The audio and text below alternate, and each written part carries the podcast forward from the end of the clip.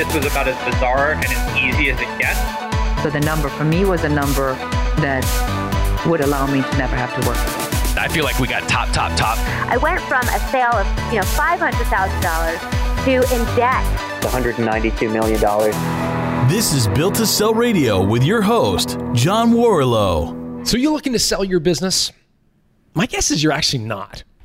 My guess is that you'd like to know that you could sell your business down the road, but right now you're busy building it. And if that's the case, standard operating procedures can be your secret sauce. These are the documents that you need to show your employees how to do their work. And we've just developed a new ebook. You can get it at builttosell.com slash SOP. Have you ever been to one of those team building events where they bring in a chef and you learn to cook a meal together? My next guest built a business doing exactly that. Cheeky Food Events, based in Sydney, Australia. Great business. And Leona Watson built it up to $3 million in revenue when she had a bit of a soul searching moment and decided through a sequence of events, which she'll tell you about, it was time to sell. There's lots of interesting information in this episode.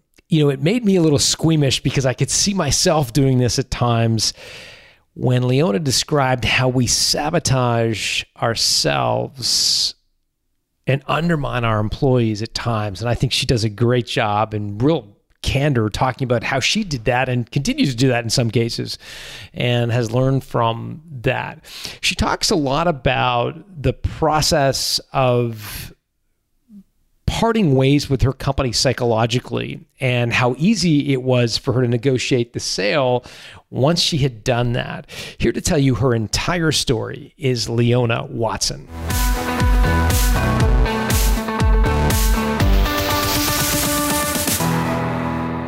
Leona Watson, welcome to Built to Sell Radio. Hello, hello from Sydney. Yeah, it's like early in the morning where you are, which we were talking offline. I can't believe how perky you are for five o'clock in the morning. I wish I was that perky at five o'clock in the morning. Uh, you just gotta get up early enough, put some whiskey on and just get going. That's it. yeah, I guess it's coffee, maybe, or I don't know. Um, I want to hear about Cheeky Foods. What on earth did you guys do with a name like Cheeky Foods?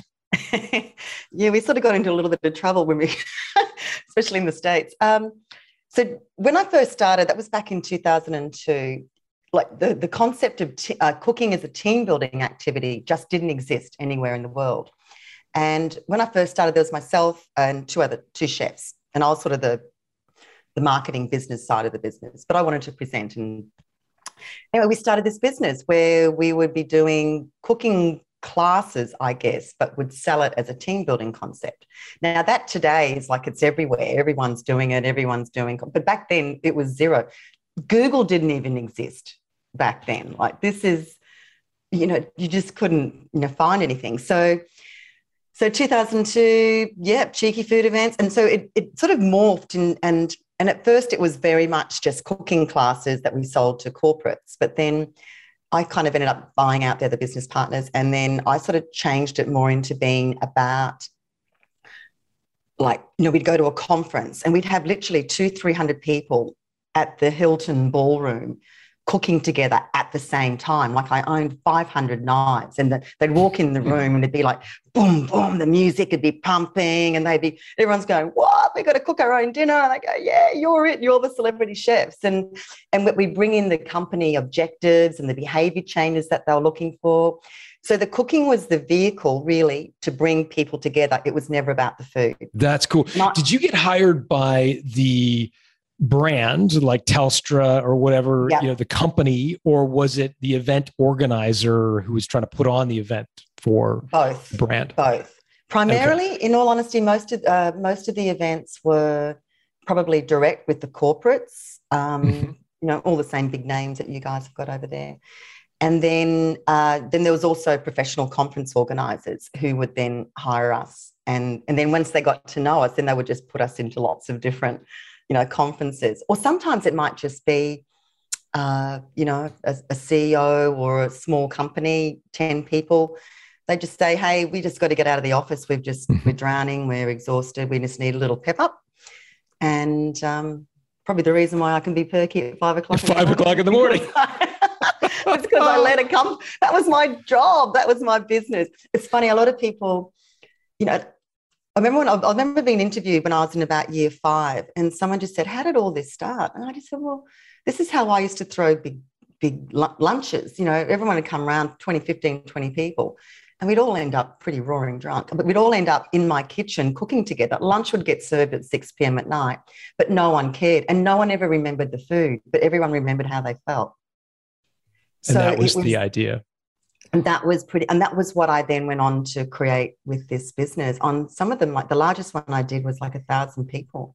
Wow. So you're doing the selling to these brands mostly and to some event yeah. organizers, and then you're bringing in chefs on contract to help yeah. you execute or yeah. yeah. So at, at my largest, we I had a I had two full-time chefs, but sometimes we'd fly around, like a lot of the events would be held in Sydney, but sometimes we're in Cairns, we went to Fiji, New Zealand a few times. And we literally load onto the plane, you know, 400 knives and pots and pans and burners wow. and honestly, the logistics, the logistics of it, you'd wake up at, you know, the middle of the night. Did I pack the potato peelers? You know, you kind of go, oh God.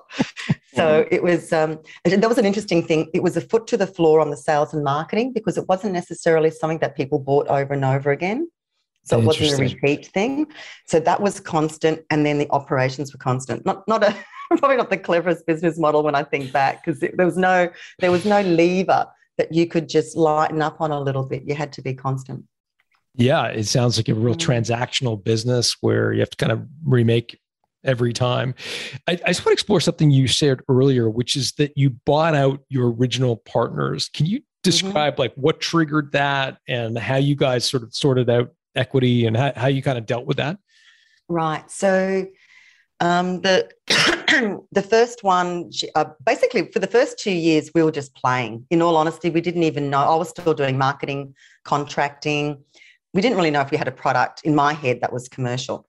So after a year, the first lady left. Um, I think she just wanted to pursue different things, just a couple of different th- ways that we were looking at stuff. Nothing, nothing mm-hmm. major.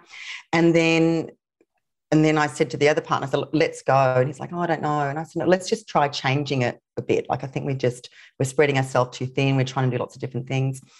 And then we were quite, that was when we really took off. And, and, and I hired a business coach within that time as well, because I personally was throttling the business. That's another whole story.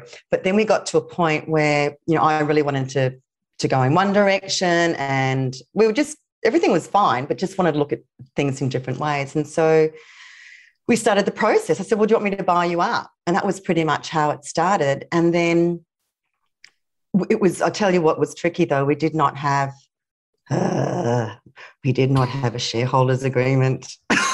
You're one of those. Damn I'm one of those. It was on the to do list when we first started, and then we got yeah. busy, and then it just, uh, uh, oh, anytime I talk with anyone thinking about going into business, before you get a laptop, get yourself a shareholders agreement, even if it's with yourself, you know. So, so how did you stick handle around that? what was so? Oh, okay, look, so it, tell look, me that story. It look, it was not easy. It was what started out as being a very amicable, let's chat and let's work this through, did not become that. And it was unnecessary. If we'd had that shareholders agreement, we wouldn't have been getting into this icky place where, you know, they were wanting X amount I'm like, that just doesn't even relate to how much we've been turning over, let alone earning. And and anyway, we came to a point. My decision was if I buy them out now, I'm ready to go tomorrow. I've got the vehicles, I've got the staff, I've got the operations, I've got the infrastructure, got all my Google stuff, which I was all over. And that was that was what I decided to do. So I paid a bit of a premium in order to be able to to do that that was what I did. And so, what multiple of how were you valuing the business for the purposes of exiting? Was it on a multiple of earnings or a multiple of revenue? Are you talking about now or back then? No, back then, where that partnership. Oh, well, it, it, it, had nothing. That was the problem. It had nothing to do with multiples of. It was just a dollar figure that they had. Because and where, we didn't have did, a shareholder agreement. We had no. Where, sorry. Did I was going to say, did you, did you ever come to learn where that number in their head came from? Like why that number was important to them? Um, it was just a number. As far as I could, that's what I needed to go. And I'm like, oh, I, so it yeah, it just did become tricky. And um, but great people. Like, don't get me wrong. It's just that I tell you, get a shareholders agreement. Get a Yeah. shareholders agreement. Yeah. Well, a lot of people are listening to this and saying, I- "I'm in the same boat. I don't have one, and I'm I'm you know Mm. at, at odds with my partner." I mean, how did so? They obviously had a much higher number in mind. You thought that's totally crazy. Mhm. Like, how did you get to a point of compromise? Like, did you did you have a Um, mediator? Did you did you go back and forth a bunch of times? Like, what was yeah, the, we had look, we had a lawyer, and uh, we both had we both had lawyers. We had the same accountant, so that wasn't you know particularly easy. But you know, he sort of stopped the negotiations for me to get set up as a trust, so that when I could sell later, I wouldn't be hit with a lot of capital gains tax, just a tax thing in Australia. So that just sort of stopped things on a little bit of a roll. Uh, in the end, it boiled down to I just said, This is what I will pay. It was less than what they were asking for, but more than what any relevant multiples would be. And I just made the decision that that's what that's what I would be prepared to pay. But it was it was it, was- the decision was that I was in business the next day with staff, with the systems to just keep business turning over. And the fact was was that because we changed a bit of the direction a little bit, the business almost doubled in the next. I'm sorry, no, we hit the GFC with the global financial crisis back in 2008. So we hit that for a little bit, but then the business just really took off, and I made the money back in like about nine months. The additional, so that's that's the decision you have to kind of make in in that at that point. What are you prepared to spend in order to have the life and the business that you want, and then what are Yeah. you prepared to do above and beyond in order to claw that back? And I just worked my ass off. That was it. you mentioned you mentioned sort of a relevant multiple like what multiple and this can be up to present day would a company like that i'm assuming it's a relatively modest multiple of profit or ebitda Mm. because it's transactional there's no recurring revenue so did you have a sense of like what was a like a Yeah, reasonable I multiple think the, look, all the industry things seem to be around that three to four for a sort Okay, of what's, a, what's basically a yeah, what's basically a service based Yeah. business. Um, yeah yeah and so you thought that was reasonable and they were somewhere else and yeah Yeah, yeah. Got it. Okay, that's super helpful. So you got out of that. You mentioned there was a pivot to the business which helped it accelerate after the GFC. What was the pivot?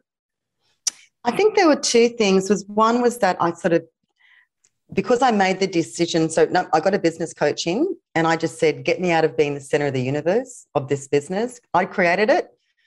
It was, you know, it was all to make me feel important and fabulous. That everything decision had to go through me, and all I was doing was just annoying the bejeepers out of my staff and throttling the growth of the business. So that was a that was a that was a an additional investment in the business and within myself and my own leadership skills, which were pretty shaky at the best of times sometimes.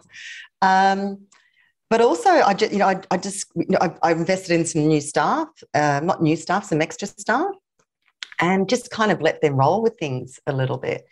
And it got to the point where one year, when we were, I was at you know, the peak, we would we did about was it 363 events in the one year Hmm. and i remember once one of them said oh leona you're micromanaging. And i just said well we just did 360 events. I only knew about 25 of them.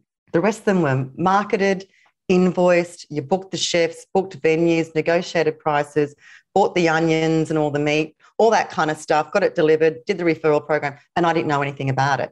That is not micromanaging but it was a perception.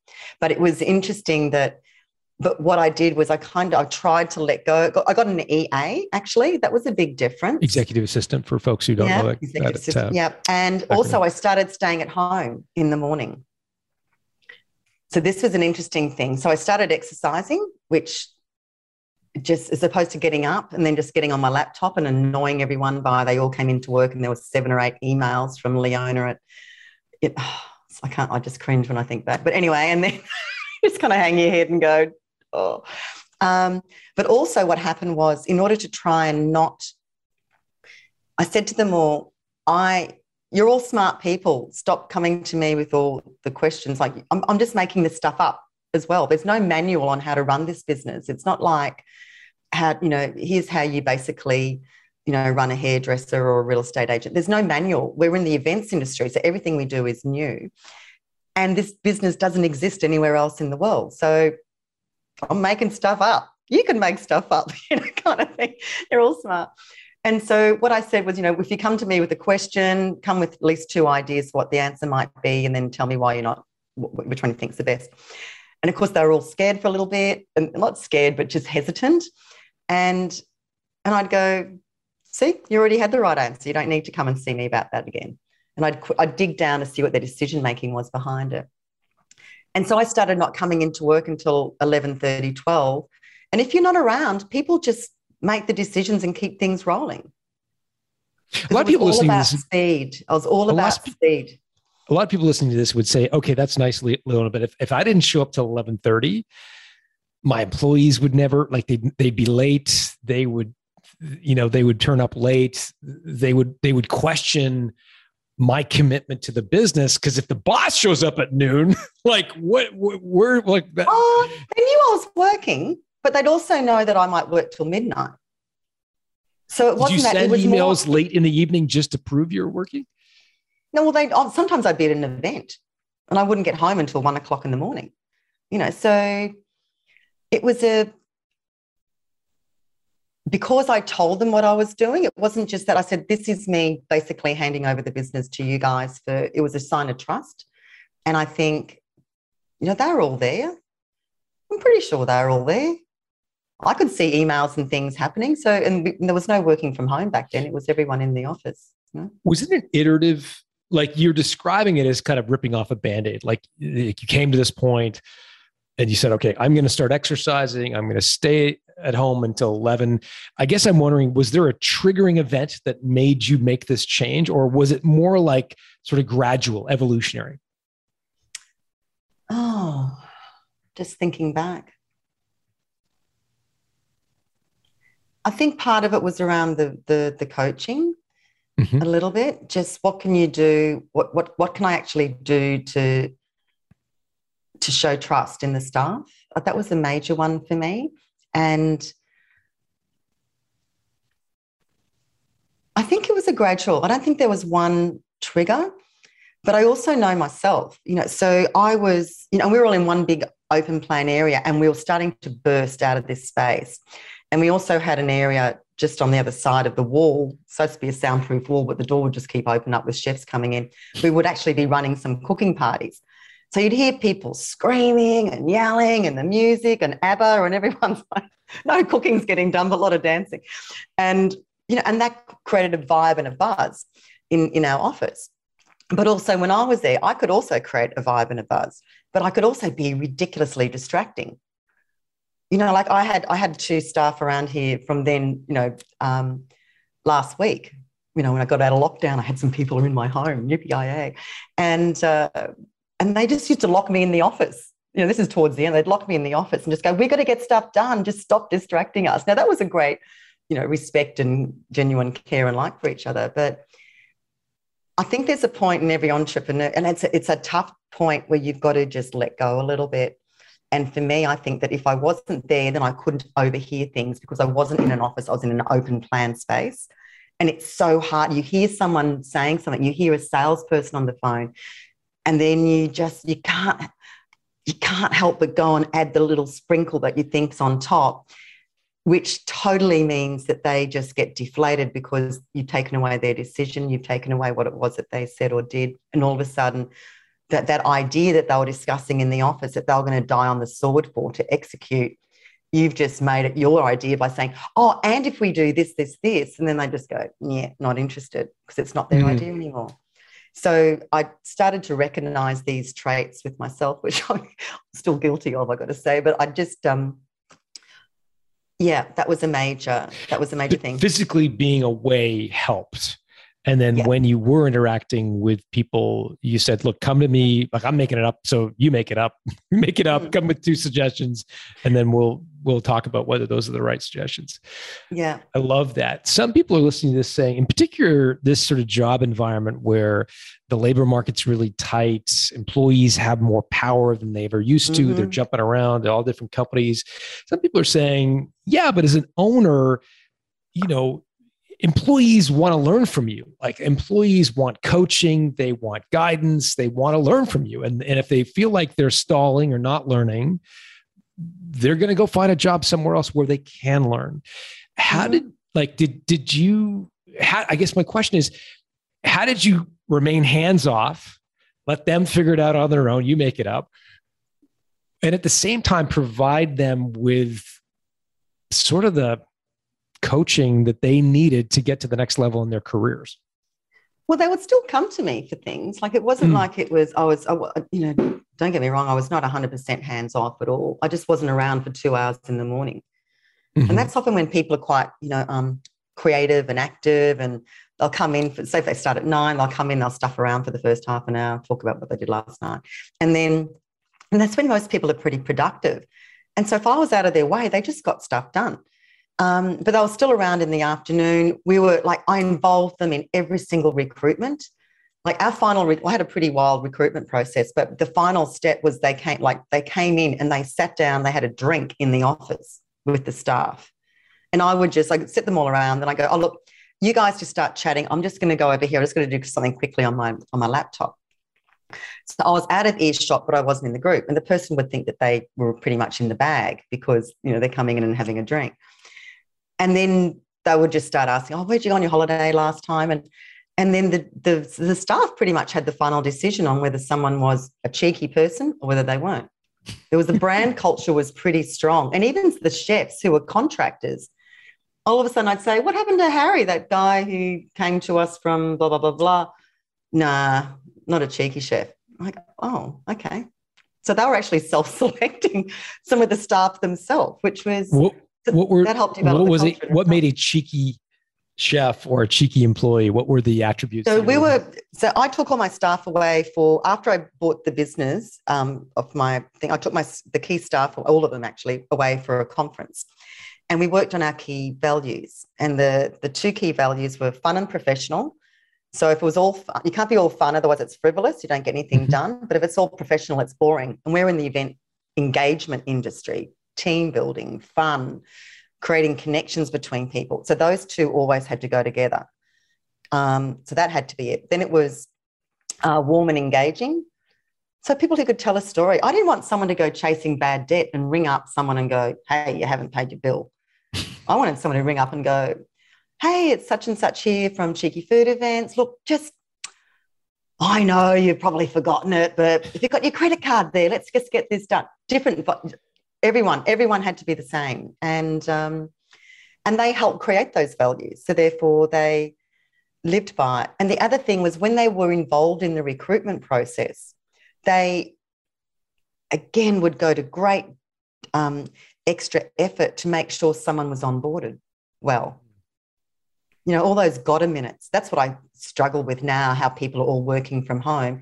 The got a minute, if you got a minute, if you got a minute, if you got a minute, that's when you learn all the cultural cues and that's where your productivity goes up just by being able to walk past someone's desk and say, hey, you got a minute. Um, that's that's a big issue at the moment. But um, Mhm. no, they kind of they that was it. And you had to be able to problem solve on your feet. You know, you're standing there in front of 200 people on stage, and you notice that five barbecues are alight at the back. You know, they're about to set the curtains on fire, and oh, you know, you don't freak out. There's just there was just a definitely problem solving, smiling regardless, and yeah, and just and having a good laugh about it afterwards when it all gone wrong. And just Speaking yeah. of all going wrong, I, I understand there's a story associated with you trying to sell a company and it failing.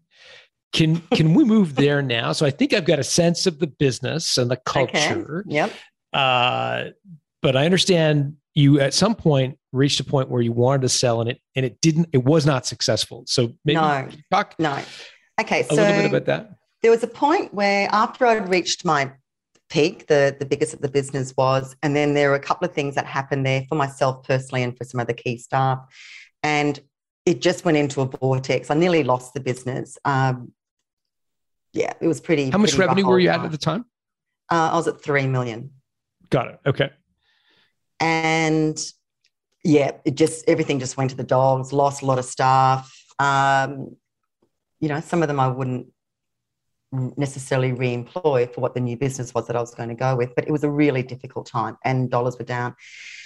And I, I sort of, I think I, got, and I, I think I was at twelve years. Like it wasn't like I'd only just, you know, was giving up pretty early. I was at, you know, twelve years on, and I thought, well, do I really want to rebuild this again? That was the question. Do I want to rebuild this? Went, actually, what I'd like to do is maybe look at merging or being bought out with someone. I still loved the, what I did, but I wasn't loving running the business. And that's, oh, so many of us entrepreneurs, we're all enthusiasm, we're all great ideas. But then the reality of running a business, when we're taken away from what it is that we loved about what we started, is where the worst in us can, can come out.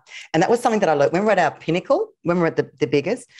What I realized, my staff took great joy in making sure that I didn't have to go to an event, that there were enough chefs to cover them all. But that was the bit that I loved the most. So the more I was away from what I loved, the the stupider I became as a manager and as a leader. You know, Hmm. the worst in me came out. It just got dialed up. And when you say stupid, what do you mean? oh, just some of the stupid decisions, um, not really listening enough, uh, would just go and interrupt on stupid things. You know, I just, as a, when I think back, the less needed I was, I was like a naughty child. You know, the less needed I was, like, hang on, hang on, hang on, what about me? You know, like it was, you know, and they again, they, you know, they had a, like they had an office built that I was locked away in, so I didn't, you know, hear what was going on. And um, oh, God bless them all. They, they, they were such fun people, but it went into a negative spin, and yeah, that was that was a pretty that was a pretty rough So- old time. I think a lot of people are listening to this kind of nodding their heads, maybe a little squeamishly. I know I am. the less needed you are, I just want you to finish that sentence. The the more disruptive you became because you Mm-hmm. Yeah. wanted to feel needed. Is that am I getting am I putting Well, words in your mouth? I think, I think um, I think that's pretty much it. I think the the less important you are, like that's that that's the point where, and I was looking at bringing in someone as a general manager, so I Mhm. wasn't the operations of the business, like you know. All the financial reporting. I'm a real numbers geek. Like, whilst I'm highly creative, I'm also really numbers. And so, all the reporting and all that kind of thing would just, you know, but eventually, whilst I love it for little bits, doing it full time, the running of a business of that size um, with so many moving pieces, I, I wasn't enjoying that anymore. And then if I wasn't getting the hit of doing the reason why I started the business in the first place, which was throwing these fun cooking parties, then where was the joy? and if there's no like no joy, Leona is not a fun joy to be around Leona. You know, like I was and, it. and the worst in your personality, everything just gets dialed up. So when everything's tickety boo, the best of you gets dialed up. When everything's going south, the worst of you gets dialed up. And, So- and as a manager, you learn how to take those edges off, Yeah. Yeah. I think. Yeah. Or at least But, uh, recognize it in yourself when it's coming. So you reached 3 million in annual sales and you mentioned some things happened uh, to you personally, but also in the business. Can well, personal stuff aside, but in the business, do, can you point to anything, any, any one sort of thing that caused the business to start spiraling downward at that point? Yep, there were two, definitely two things. So one was we moved office. So we lit, we, we burst out of. Remember, I was we had we had a cooking space, party space at the front, Mhm. and we were all on top of each other, like we were cramped. I kind of I, I, I was happy with it, but I know that the staff were getting. So we moved the offices over the road, literally. Uh, but all of a sudden, we'd gone from having the vibe of everyone screaming and yelling and cooking, and the door had open, the, the soundproof door would open, and you know you'd Sure. hear Dancing Queen going off, and then so that would lift everybody in the office as well. And the sales process and the, the prospect in the front, go, oh, what's that noise? Oh, that's just a party in action, you know. So you could conversion rate tick, you know, like there was all of that. I think there was, I think we moved and we lost a little bit of that.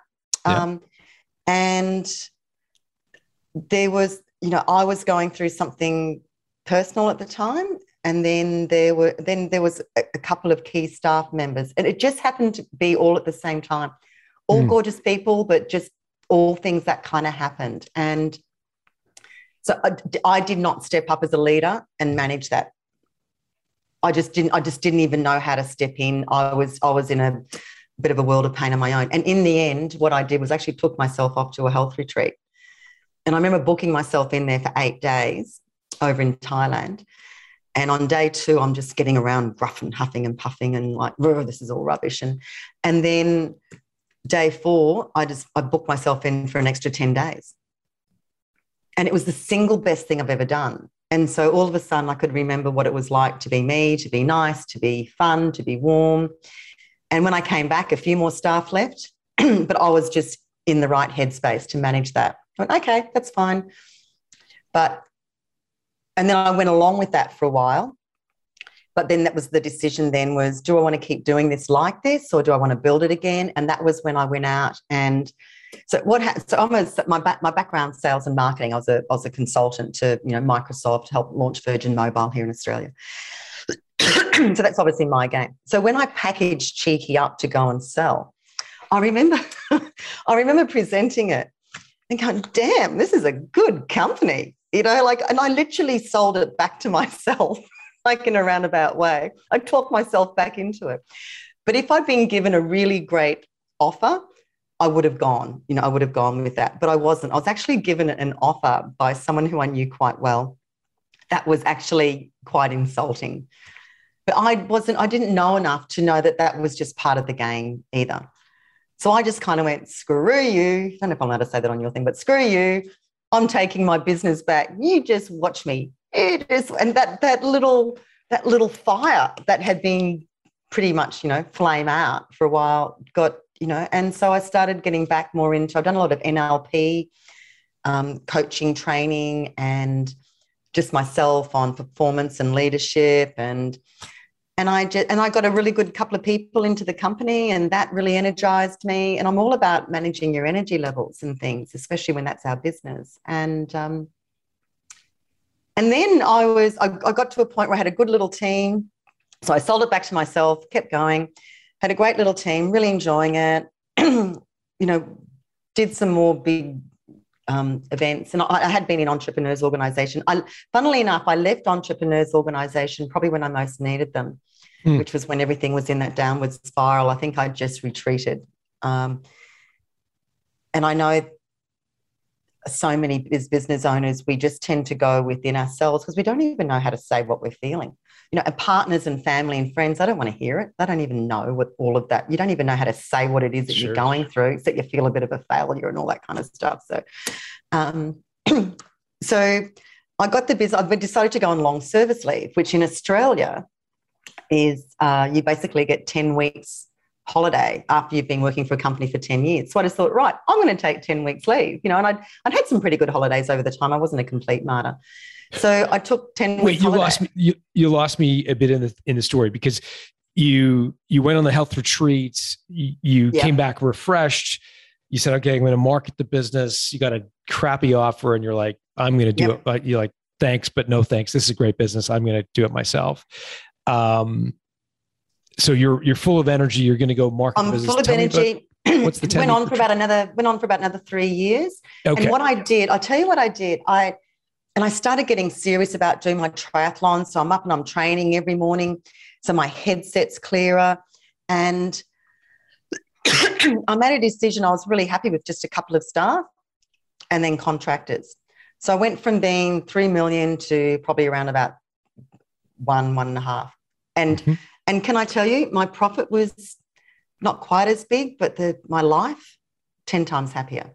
Hmm. And that was a decision that I had to make. And I had to let, do you know what? You have to let go of the ego of what's my turnover.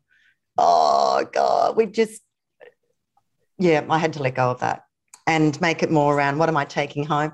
And I didn't really care too much. You know, as long as I had enough for a couple of overseas holidays a year and I could buy myself a new bike and I could, you know, I'm not I'm not someone who needs lots of brands and things around me. I'm you know, a bit of a nature girl like that. So um, so I was happy. I was sitting sweet, and I went on this ten week holiday. I did a half marathon around Uluru, where it's rock, and then went to Paris and Bali, and and then I was in Italy, and I noticed that the the sales was starting to go down. Anyway, and I was sitting there one, and I was on my own at the time, and and I was on about my fifth Aperol spritz, and you know, overlooking. it was getting late. And I'm looking at the numbers and I'm going, okay, this is a business model problem. This is not a salesperson's problem. This is a business model problem, which I always knew. So I'm sitting there on the back of the coaster, just going, okay, so I'm going to have to spend blah, blah, blah, do this, do this in order to build the business again and to solve this problem, or I sell. And that was what, or I sell. And I went, oh, or I sell. Am I ready to sell? I've been loving the business the last two years. And I let that sit there. And then I let it sit for about two weeks for the coming holidays. And then I came, then as, it, as I with it, it grew, it grew. And I went, maybe it's time. It's 17 years. And while you're enjoying it, leave as opposed to wait until you're in a negative space and then trying to sell it. And, you know, and the turnover was okay. The profit was okay. Like there was, it was, it was a, it was, it was sitting sweet. So I snuck back into Australia a week earlier than um, anyone knew about. Came in, got my laptops and everything, grabbed a flip chart, Airbnb to place an hour out of town, and just locked myself in and just did a whole bunch of what if scenarios. You know, what if I built this? What if I got a business partner in? What if I merged? What if I sold? And then also the big one, who am I going to be if I don't have this business? Like the whole identity loss of. I had to sort of go around, that's a bit of another second story, but and then I came out of that going, yes, I'm ready to sell. And I had a bit of a number in my head. And, and or if I didn't get it, was I ready to walk away, just close the door and go and do something different? I got so many I, questions. I'm going to stop you and start asking some questions. so let me let me go. I want to go back to the lowball offer. Uh, so when you bought out your partner, you're thinking three to four times earnings is fair. It's not yep. top end, it's not bottom end. It seems about fair for a service business, transactional service business. What was the low ball offer for in a multiple of earnings? Are you which which offer are you talking about? So the, the one where you said, you know, screw you, I'm gonna I'm gonna oh, I'm gonna oh, fall back and with my business. Was, it's worth that was about 0.2 earnings times earnings. Yes. Okay, so that's that's easy to say no to. Like, but let's say I made a million a million a year profit, which I wasn't. But let's say I made a million a year profit. They offered me two hundred thousand. Right. Got it. Okay. So that's easy to say no to. Yeah, I get that. Correct. Yes. And so, so but it fired you up enough to sort of re-energize you. Got it. Absolutely. Got it. So then you're at a million, million and a half ish, uh, mm-hmm. but almost as much profit as you were making. But three million in lifestyle was 10x better than it was before because you're you got rid of a lot of the stuff. Okay, got it. So you got a couple of employees. And like, gosh, this is such an interesting story because I think so many people are on the revenue hamster wheel, right? Like their ego is definitely defined by how much revenue. And yeah. and that is that's still the way many entrepreneurs sort of know who's the most hey, important person in the room, right? I was totally, I was totally guilty of it. Mm. And but there's a point there's a point where you know I did I did a bit of personal development stuff along the way as well as you know when I did all of the NLP stuff and everything too. But there's a point where you kind of I don't know to grow up grow up in a way and you, you kind of start asking the bigger tougher questions.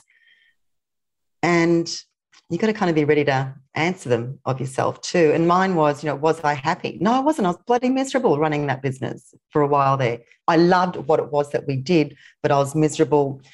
Not miserable is a bit tough word, but it just wasn't bringing me the joy of, of doing it. And so, what are the options then? And and what do I need to what what, what I kind of got to do to make this work for me? And I I just had to let go of the turnover and just make it more. And so what I, I did a couple of things. Number one, I as some KPIs, like I put some KPIs around it.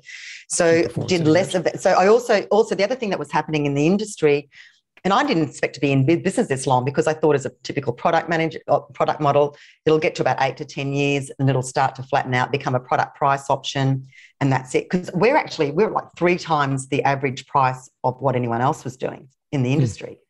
So which was quite different to what your book was saying. So we, so we, we were, a lot of the stuff that we did was quite customized, like 95% was the same thing, but it was the 5% cream on top that we did that people paid those multiples of to have us back again, or the high, like 78% of our business was referral. So what I did was I set the KPI less events, but bigger events. And they're the mm. ones that I enjoy more. Guess so guess who was able to convert more you know, leads to, to sales and then get involved in. And so the things that I really loved, I brought back into the business more. And at the end of the day, if and then I was right back in the business, I was 100% hands on. Um, and if I'm going to be there, it has to be something that's going to be because we are the. I'm sorry, I'm maybe talking about. I know that I'm the barometer of the business, and I would try and stop myself every time I'd walk in.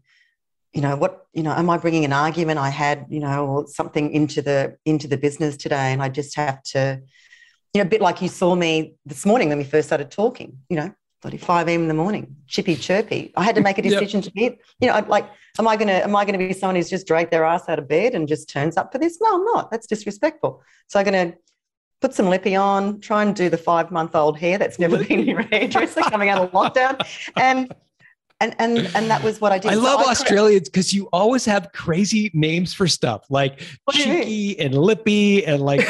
like I just I can't I love it. I love it. Like we, All right. like we can't get the full words out. We've just got to- Yeah, exactly.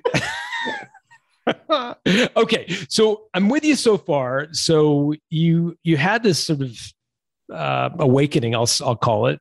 Sounds mm-hmm. a little mm-hmm. air, too yeah, frou frou, but waking up some sort, where you you came to the decision that a smaller business, but one you love, was more important than a bigger business, and and so you decided though to sell while mm-hmm. you were on top. Let's talk about that. Did you have before you went through the selling process? Did you have a sense of what you thought was a fair price for the business? Uh, either on a multiple of earnings or revenue or like what like how did, did you have a sense of like what your number was? Did you know what it was? Yeah i had look i had a I, oh, you know i'd love to say that i had a multiples of but i probably had more a dollar figure um what was that based on? all, nothing I'd love to say I thought there was just sort of like, you know, what what what could, what can I live on for two years? Because my plan was this is the trick. This is this is what I I spent a lot of time working on my head, my headset, my mindset for this. Um, and who did I? I do a lot of that. Be do have. Do you guys do you? Do no, I've never heard of be do have. What is that? Oh, okay. So, you know, what have I got to do? I've got to sell my business okay, what have I got to do to do that? You know, I've got to get my figures in place. I've got to do, do, do, do these things. What I need to have around me? I need to have a really good accountant. I need to have a good business consultant. I need to have this, blah, blah, blah, whatever it is. Okay, who do I need to? This is the bit that everyone forgets is who do I need to be to be the person who's going to attract and have engaged business consultants and accountants who are then going to help me do these things and do them well rather than just drag them along and get them done, not just gonna do, but done that's probably an Australian one to do. I don't know, but going to do. And and I spend a lot of time. I need to be the person who's ready to have my business. People are going to pick it apart. I need to be someone to who's going to look at my numbers and go, oh, look at your look at your ratio here of your cogs to your. So I just needed to be the person who did not give a toss about that. I need to be a person who was ready to sell their baby. I need to be a person who was ready to let go and also, I was fairly well known in our industry. You know, like I'd walk into a room and people would just go, Hey, cheeky. A lot of people didn't even know my name. People thought I was the business, but I wasn't in many ways, but in which is a danger. That's another whole conversation in mm-hmm. terms of who you are in your business when it comes to selling. So the number was more about I want to just take my foot off this 17 year pedal I want to give my headset a break. I wanted to put a flower behind my ear and go and hang out in a Kombi van or go and hang out in Bali. And how much did I need to go and do that for a couple of years? that was pretty much it was all about who I wanted to be in the next the next realm. And then when you identified that number, and then in the cold light of day, with what you know about the numbers, how did the the accounting side or the math side mm-hmm. of you compare that number that you needed for two years of of living on your own to to what it was probably actually worth. Were they close or? Uh, yeah. Like there, there was a point where i had to ask myself yeah it was relatively close. It was relatively close. I think you know he might have thought that he paid a little bit more. I might have thought oh maybe i could have got a little bit more. Like you know you never know in those negotiations. Um, but i was very clear on why i was selling very very clear and I was very clear of who I needed to be in that process. And I, because I'm, because you can, like, honestly, I can't tell you how many times I you sabotage things. You know, us as entrepreneurs, we set up these little roadblocks. Like, I remember the last time when I sold, when I bought out my business partner, I remember sitting there and just going, What am I doing? We were arguing over one recipe with three ingredients that probably cost us a thousand dollars each in lawyers' fees. And it was just BS. It was just ego. And it was, oh, I don't want to be that person again. Like that's just rubbish. And I'm I'm also like 15 years older. Seriously, please don't be that same person. You think you've grown up a little bit. And so there was the other decision I had was was I ready to walk away and just close? Big, that's a big one because the other thing that was happening as well was where I housed my business, that building was literally being pulled down.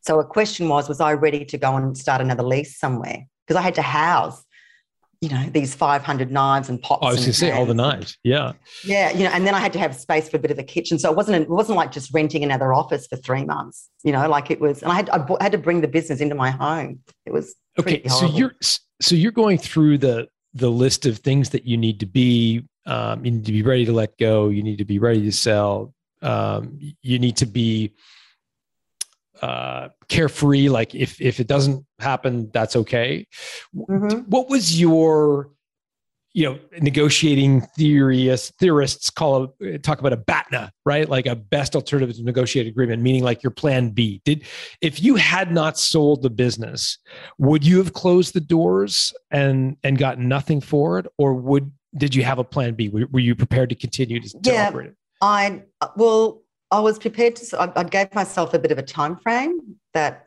I would prepared to operate for about the the next year. Um, but I would go back and look out into the market for potential mergers because that was your plan. down that was my plan B. Yeah. Yeah. Got it. And Got then it. potentially look at walking away. Because once I'd set my head, once I set my my focus was on who do I want to be for this next part of my life, it was then the letting go of that heart connection to my business became much easier. And people are like, honestly, because because I was so well known in the, in the industry and attached to this business, people are, oh, what are you going to do? You know, oh, you know, I might just go, I might just do nothing for a little while. And just and, and I was really literally quite open to to whatever that might be. And once you release all those strings that that make us that can make that can cause us to make some pretty unnecessary decisions or make things more difficult than they need to be. So, you know, the negotiation. So, here's a story about the negotiation over the number. This is a true story. There's a bloody TED talk in this for sure. But I was, we were literally, we, we went to an event. Sorry, this is the actual sale of your company. This is the now? actual is... sale. Okay, this is how okay. we actually came to the number. We were literally um, the the person who's bought it. Um, we were actually at an event down in uh, at this place, at this hotel resort, and then I right, we've got to go and get some more food. So we go out, and I said, "Do you want to stop for some lunch?" And we're having fish and chips. So in Australia, fish and chips near the beach is a you know it's a big thing, and the, the, it's all deep fried. It's bad for your heart, but all deep fried, and it comes wrapped up in paper. Okay, then you just sit there and open it up and and, and then I realized we were doing the deal. We were doing the numbers. I, I, realized we were really, this is it. And we were literally writing out numbers on the paper that the fish and chip was the fish and the chips were wrapped in. And that was what we did. And then he just stood up, called his bank, and that was how it started. Uh, okay, so the fish and chips wrapper gets this is quite a story. So we un we unravel the fish. We unravel the chips, fish. And what are the numbers you're scribbling on the newspaper? We're literally scribbling the numbers that he's going to buy it out for. Okay, so did he write the first number down? He must have asked you how much yeah, revenue I'm trying to remember, generate. you know. I think I think he was trying to get me to say it first. I think I asked him. I think I wouldn't budge on that one. I And honestly so- can't remember. I can't remember. I literally can't remember. But, But what did was- he have a what- sense of how much revenue you had, how much profit you yeah, had? Yeah, he had all my he he and the accountant had gone through all my figures, and I had an, I had a chat with his accountant direct. And I tell you what, if ever you're doing this, that would be I'd like I would strongly recommend that because I I got a lot of the um what the accountant was ultimately going to approve, not just what he he wanted. Why? Sorry, why? Why would the accountant have any approval? So the accountant, uh, oh, probably shouldn't say this because we're all in the same industry, but the, the accountant sort of revealed that if, if there was able to be a little bit of a payout period, not just money up front, he would probably almost rubber stamp it because it was a good business. You know, it was a good business. The numbers all added up. So that was in my head about how to make this work. And I think we were both around similar numbers. So I think it was the multiples of around again that three or four. And I think we were both in the similar area. So it wasn't like, you know, he was saying, I'm only going to give you a million, and I'm saying, I want 10 million. I mean, it wasn't those sort of numbers, but it was, but it, we weren't that far off. And so we literally did the whole thing in about 15 minutes. And I, and, and, and I, when I, because when I packaged up the business to sell and I created about eight different proposals with eight different, you know, marketing and sales background, so that if I went to a hotel who might want to buy me, if I went to an events company who might want to buy me, if I went to a direct competitor, if I went to someone else you might want to merge, I had all different benefits and all different ways that when you combine the overheads, how this was going to mean massive, way bigger profits than what I was able to get on my own, just managing all the overheads. And so he already had the figures and it, it all adds up. There was nothing wrong with the figures. It, it was, you know, it was a good business.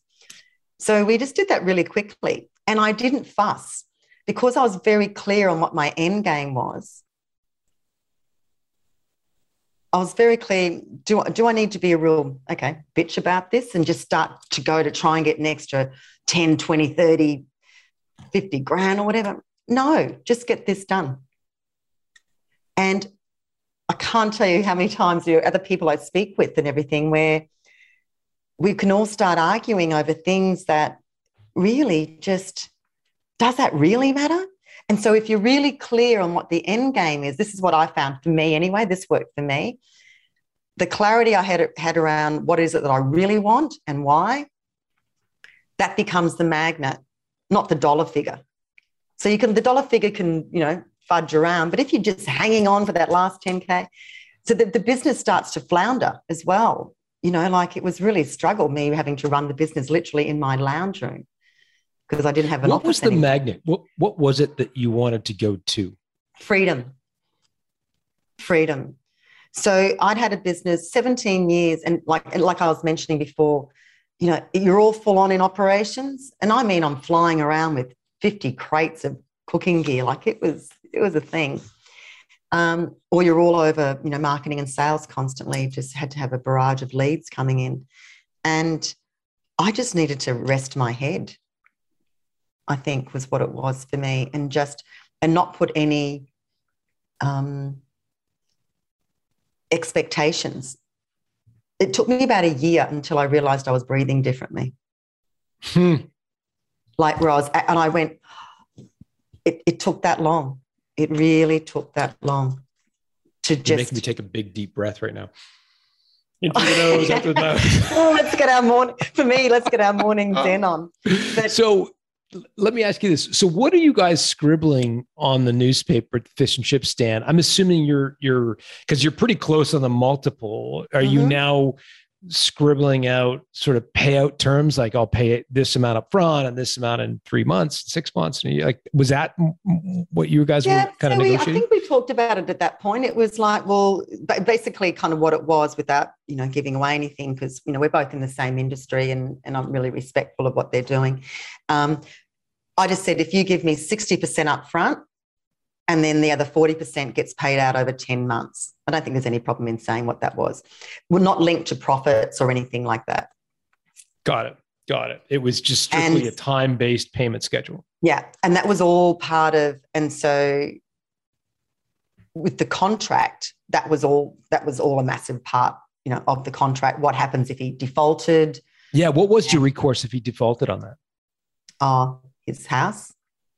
Okay. Did he did he come clean and pay the forty percent? Yeah, yeah, Okay. and yeah, like you know, I'm not like. the- I just feel like because on the I got my last payment. Talk about someone looking out for me. I got my last payment on one March, and then the world closed on the 17th of March. Oh my gosh. Wow. How's that? How's that? Because I know he, his business, the business had to close for a long time until they figured out some virtual options. And so, you know, I was very, I felt I did my hard yards and then I was that so that would that that could have got a bit iffy if we'd gone into that me trying to get money during that COVID period. Um yeah. yeah. But like luckily we didn't have to go there and so that's um Hard yards is another good Aussie term, a reference to Is it? rugby, I think, or Australian rules. Yeah, yeah. We don't say hard Yeah, yards here, it. but it's Ah. great. It just means the tough work that goes Yeah, into I tell you the other thing that I that I reckon I did well. Um, some things I didn't. One thing I did did well was I went for everything I wanted in the like. So I did the first heads of agreement, Okay. Heads of agreement would be like a term sheet The for term sheet, in yeah. North America. Yeah. and so I put in there, you know, how many hours I would work in the business um, After the sale. After the sale, and and you know, uh, restraint of trade, all that kind of thing. And there was no there was no question marks on a lot of it. So definitely be the first one. I think would be if someone asked me, "Do you wait for them or not?" I'd say put in what you want.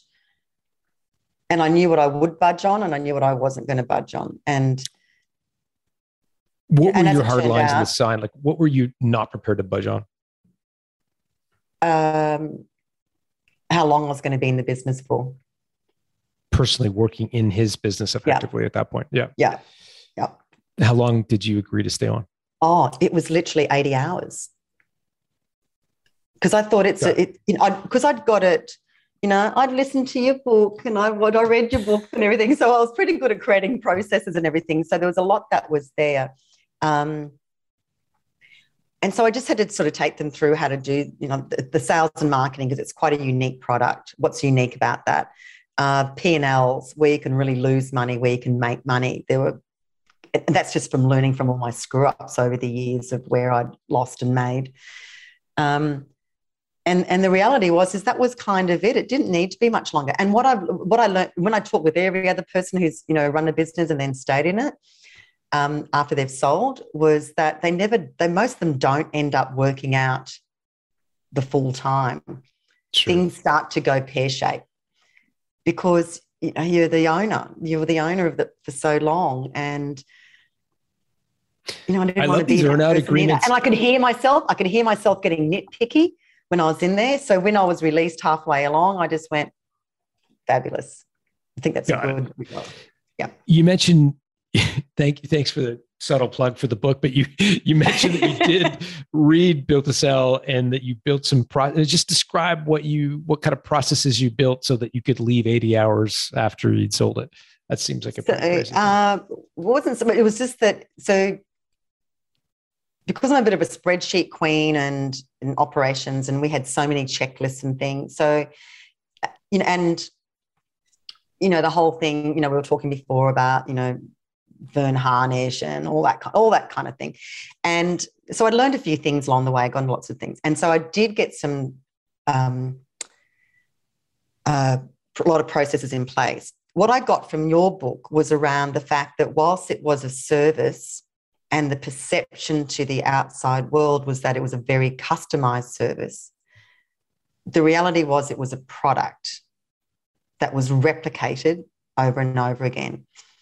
And and you kind of talked about that in your book and it kind of challenged me because I was very proud of the fact that we were we always did something different for each one. And we kind of did, but the reality was that the, the guts of it was the same. If you've got 25 people, you're going to need X amount of chefs, you need X venue, you need X amount of onions, that many capsicums, you need that many burners, that many frying pans. And so and that and what I would often say to the chefs, I think, oh, Leona, all these checklists, you know, and I'd make them tick off every little potato peeler they'd packed, and and um, and I said, but this is what sets you free. This allows you to be creative when you're there on site and to be a party thrower, not a not a like. And so that was kind of how I, and I think that made it as a business that bit easier to sell, and then also because my name will be forever attached to that business. You know, I started it and ran it for 17 years. Um, you know, you want it to be successful as well. So the, the easier it is for them to take it up and to keep it rolling, and then they'll obviously morph it into their own thing too. Mm-hmm. Yeah, that was part of the yeah. letting go. That was part of being able to let it go. I love it.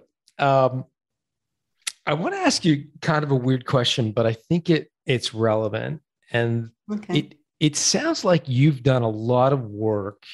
You referenced NLP. I've heard of NLP a bunch, and I know it's it's like it's related to language and how you talk and self talk, mm-hmm. and that's about the extent of which I know about it. But I, I do know a lot of people who very successful people that that are big proponents of it. So I'll just say that much. You've also done a lot of retreat. It seems like you've done a lot of work on yourself and the, the mm-hmm. your you know the, all the, the stuff that you've done.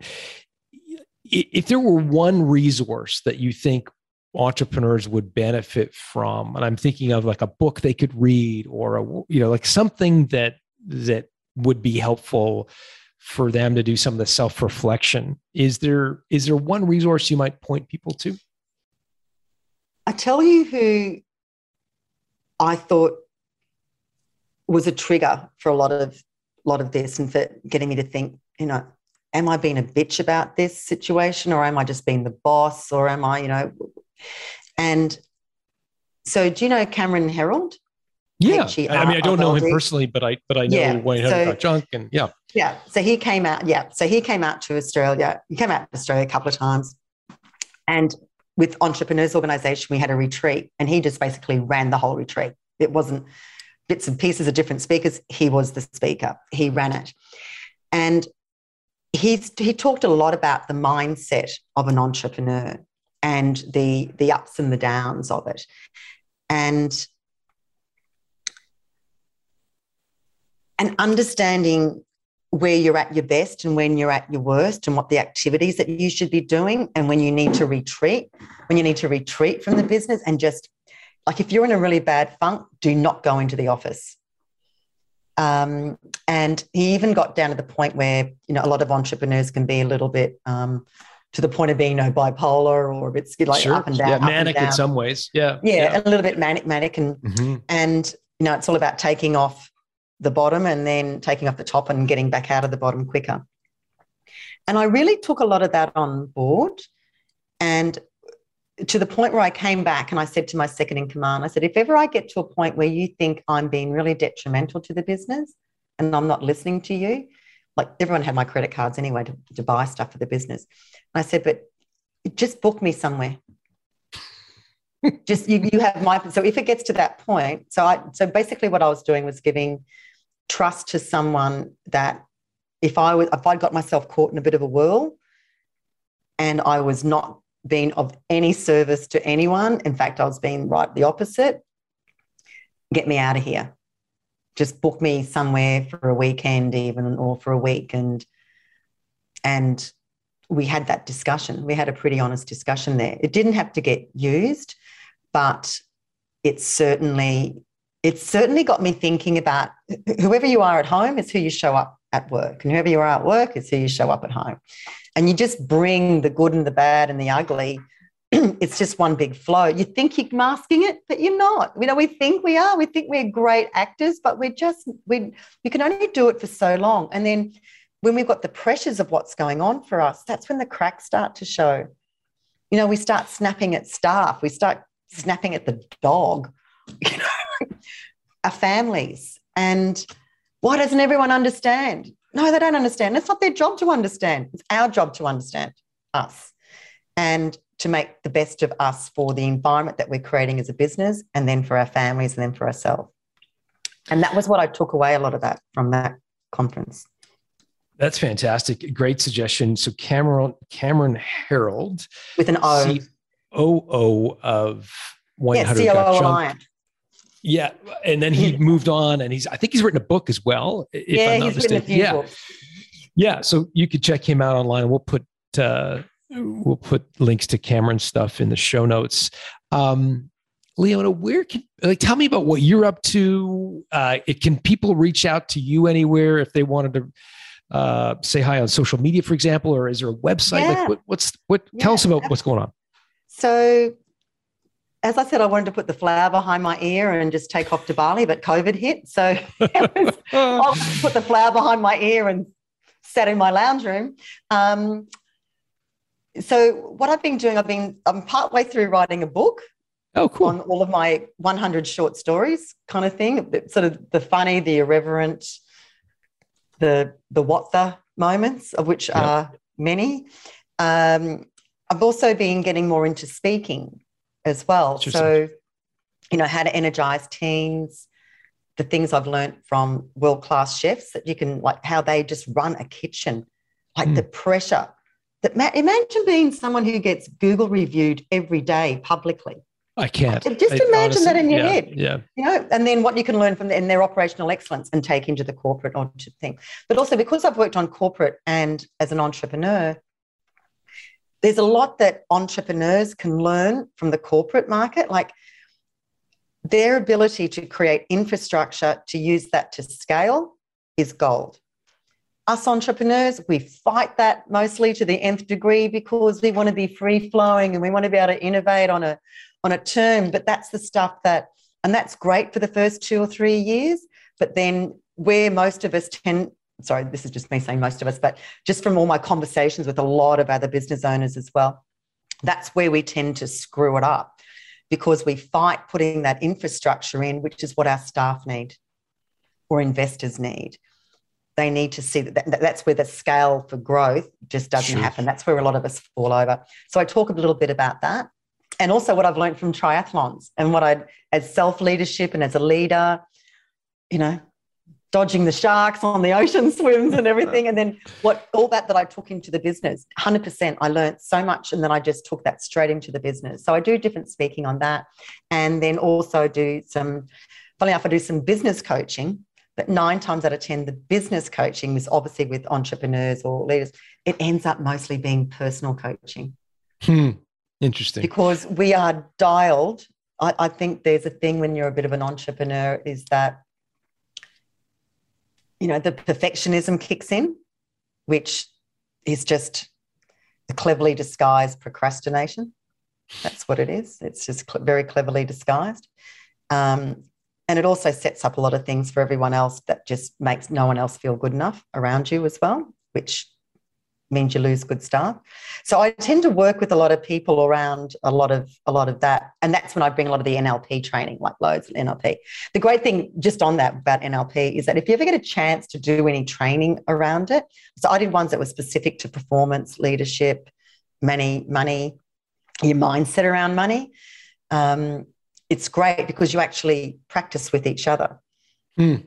And so you uncover so much of your own beliefs that are based really on nothing or what your parents told you. And then you take that through, and it's like, you know, then you kind of got to decide to let that go and create something new. That's wow. what I'm gonna. I'm gonna get better educated about NLP. I feel like I'm talking out my ass when I talk about it, so I'm gonna get I'm going to get educated on it. Leona, where do people reach you? Is it, are you like a oh, LinkedIn oh, yeah. or? So Leona, so it's just leonawatson.com is the my website. And it's right. just Leona at leonawatson.com. Uh, I've just got a Facebook page. That's my personal and my work one all bundled in together because I kind of I am the brand now, which is kind of an interest, very interesting. Oh, a little bit. It takes a little bit to get your head around that. You know, imagine phoning up to someone and saying, "Hey, you need to hear about me." Yeah, I'm yeah. a little bit fabulous. You know, like oh, Yeah. it's just got its own cringe.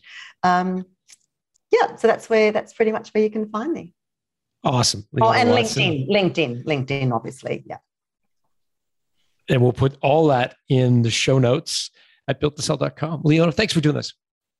Thank you. It's been quite good going a little bit down memory lane and um, remembering the the good, the bad, and the ugly. It was There was fun some- for sure. There was some, some definite uglies in there, but hey, it's all part of the journey, huh?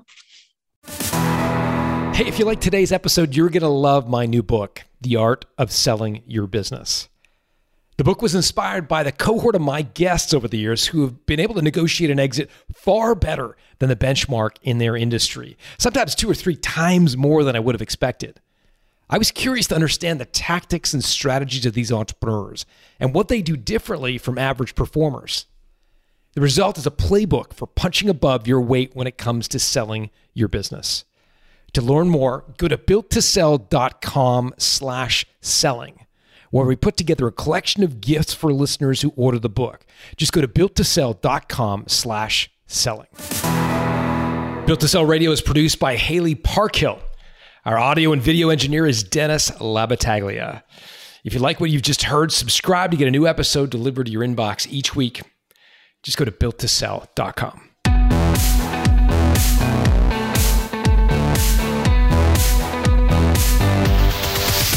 Thanks for listening to Built to Sell Radio with John Warrillow. For complete show notes with links to additional resources, visit builttosell.com slash blog.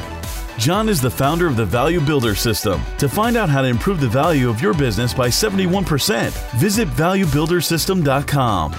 John is also the author of Built to Sell, creating a business that can thrive without you, and The Automatic Customer, creating a subscription business in any industry. Connect with John at facebook.com slash built to sell or on Twitter at John Warrillow, W A R R I L L O W. Thanks for listening.